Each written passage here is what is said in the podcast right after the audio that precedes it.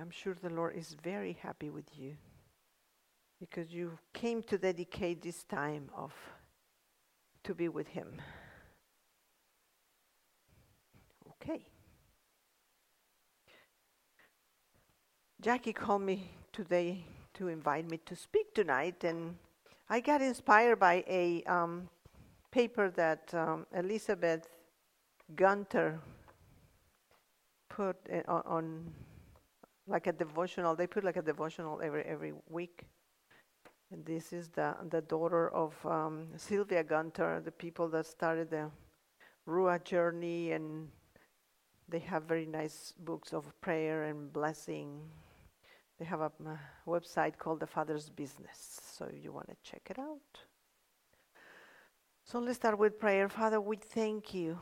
We thank you for giving us the resources to be here tonight, listening to you, honoring you, dedicating this hour to be, just to be with you, without asking, without just to be because we love you, Lord. And to ask you that you will help us to be. We are not human doings, we are human beings. And we need to learn how to be your sons and your daughters and how to be happy with that. So, Lord, I thank you that you gave all of us right here life, resources, transportation, time, so we can be here tonight. And we honor you and give you all the glory in Jesus' name.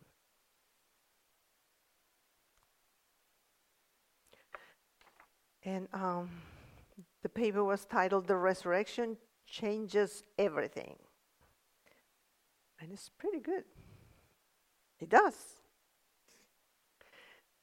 Uh, so, we have been going through this season of Lent, those 40 days that uh, lead us uh, all the way to what we call Good Friday, the day where the Lord died on the cross.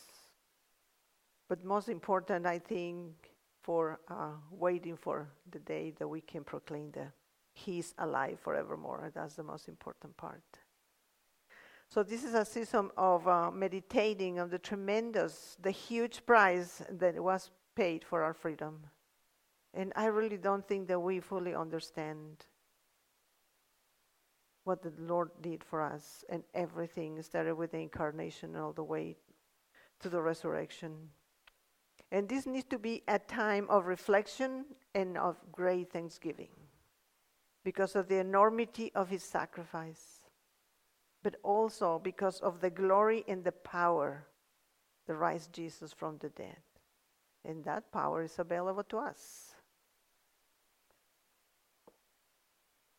In Romans 8:11 it says, "But if the spirit of him who raised Jesus from the dead dwells in you, he who raised Christ from the dead would also give life to your mortal bodies through his spirit who dwells in you." So this is the great gift that we have in the core of our beings. The spirit of the living God living in us. And that is so tied with resurrection and then ascension and then the Lord receiving Jesus. I was telling Susie early that for years I didn't pay too much attention to ascension until Bishop started giving us this awesome, uh, teachings about how important it is the ascension, how important it is that is the completeness of the full cycle of Jesus coming from heaven and then returning victorious into heaven and being received right there by the Father as the perfect and sufficient sacrifice. And after that, we can receive the presence of God in us and God, Holy Spirit. What a gift. I don't. I, I cannot grasp it. I, I guess nobody can, but, but it's true. And we can feel it in the core of our beings if we let the Lord speak to us. So the resurrection of Jesus is so much more than only an historical event. The resurrection brings home into our hearts the truth and the assurance of Jesus' victory. Absolute victory over the evil one. So the assurance of Jesus' victory is the solid ground we need to stand upon. And when I was writing that, I what came to my mind is that song, old song, in Christ the solid rock I stand, all other ground is sinking sand, and that's true. If we try to get off of standing in the solid ground of who He is, what He has done for us, His resurrection, His victory, then we are in sinking ground, in sinking sand. So we need to stand firm in the truth of His resurrection and know in the core of our beings that we are not striving towards victory. We are fighting from a place of victory. He is victorious already. And that gives a lot of courage for whatever fight we are going through. This is a, a, a time where we come after the little homily to, to receive praying, usually for healing, healing for spirits, healing for souls, healing for bodies. So it is a time of knowing that we come not to beg for victory, but that we come into to, to let the victorious one rise up inside of us for whatever we need. If we need to forgive, the forgiver is right there. We just need to give him the permission to rise up and do.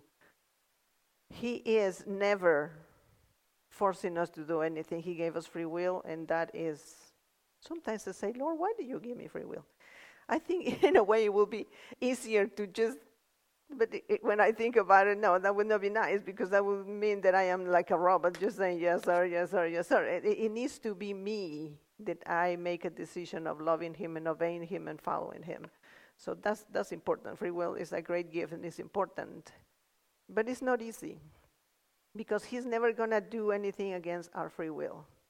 And sometimes we see there's they're not doing our part and, and thinking, why is the Lord not doing anything? And, and He's waiting on us. He never fails, never, never, never, ever fails. We need to find out if we are not uh, finding results. What is it that it is happening in our lives? Sometimes it's that we want to grow up. And he's just teaching us a lesson.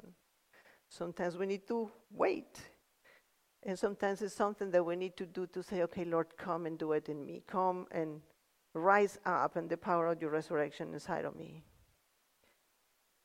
So his resurrection changes everything. So we need to stand firm in this truth that, that we are in his victory, in his resurrection power, and resurrection changes everything, and resurrection changes us. So this is the little paper that uh, Elizabeth Gunter wrote, and, and she put the scripture that is in Ephesians 1 19 20. Before that, she says, The resurrection is the source of power for every circumstance we face. And then quotes Ephesians 1 19 to 20. That you will begin to understand how incredible great his power is to help those who believe him. It is that same mighty power that raised Christ from the dead and seated him in the place of honor at God's right hand in heaven.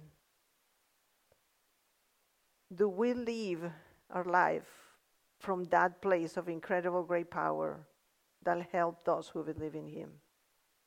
We need to think about that. Think of the list of things that are coming against you right now. Think about the big, scary things and even the mundane tasks that never seem to end. In each of those circumstances, we have access to this incredible, great power of the resurrection of Jesus Christ. So, in the midst of the struggle, we can choose to draw on and align ourselves with the power of the resurrection of Christ or not. And then, and then is a list of um, victorious scriptures that I'm going to read over all of you because it is true and it is written that the resurrection changes who we are. Ephesians 2 6 says, And God raised us up with Christ and seated us with him in the heavenly realm in Christ Jesus. We have new life in Christ Jesus. We have a new name in Christ. So we belong to God. I bless you tonight with the assurance that you will receive in the core of your being that you belong to God, as it is written in Isaiah 42 1. With the assurance that we are equipped, as it is written in 2 Timothy 3 17. We are accepted, as it is written in Romans 15 7. We are free, as it is written in Romans 8 2. We are beautiful, written in Isaiah 61 10. We are a treasure and we are treasured. Written in Psalm 83 3.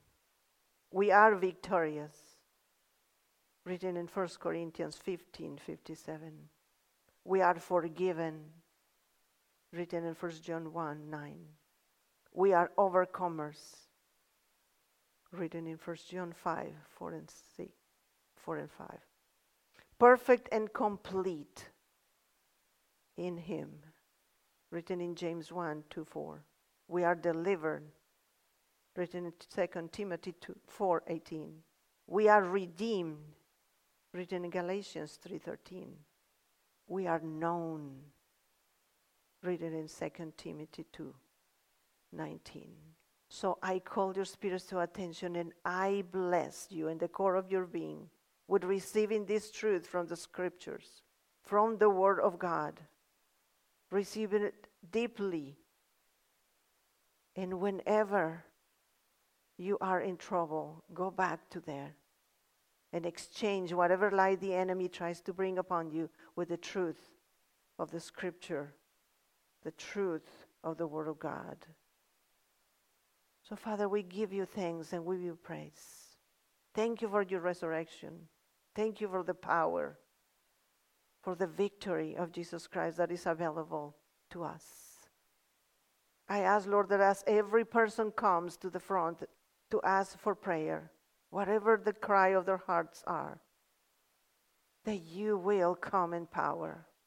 Lord, I ask that you will awaken in us the way to receive this victory, the way to feel our feet firmly planted on the solid rock of Jesus Christ. And as we receive prayer, we know that we are receiving it from the place of victory. Thank you, Father, in Jesus' name.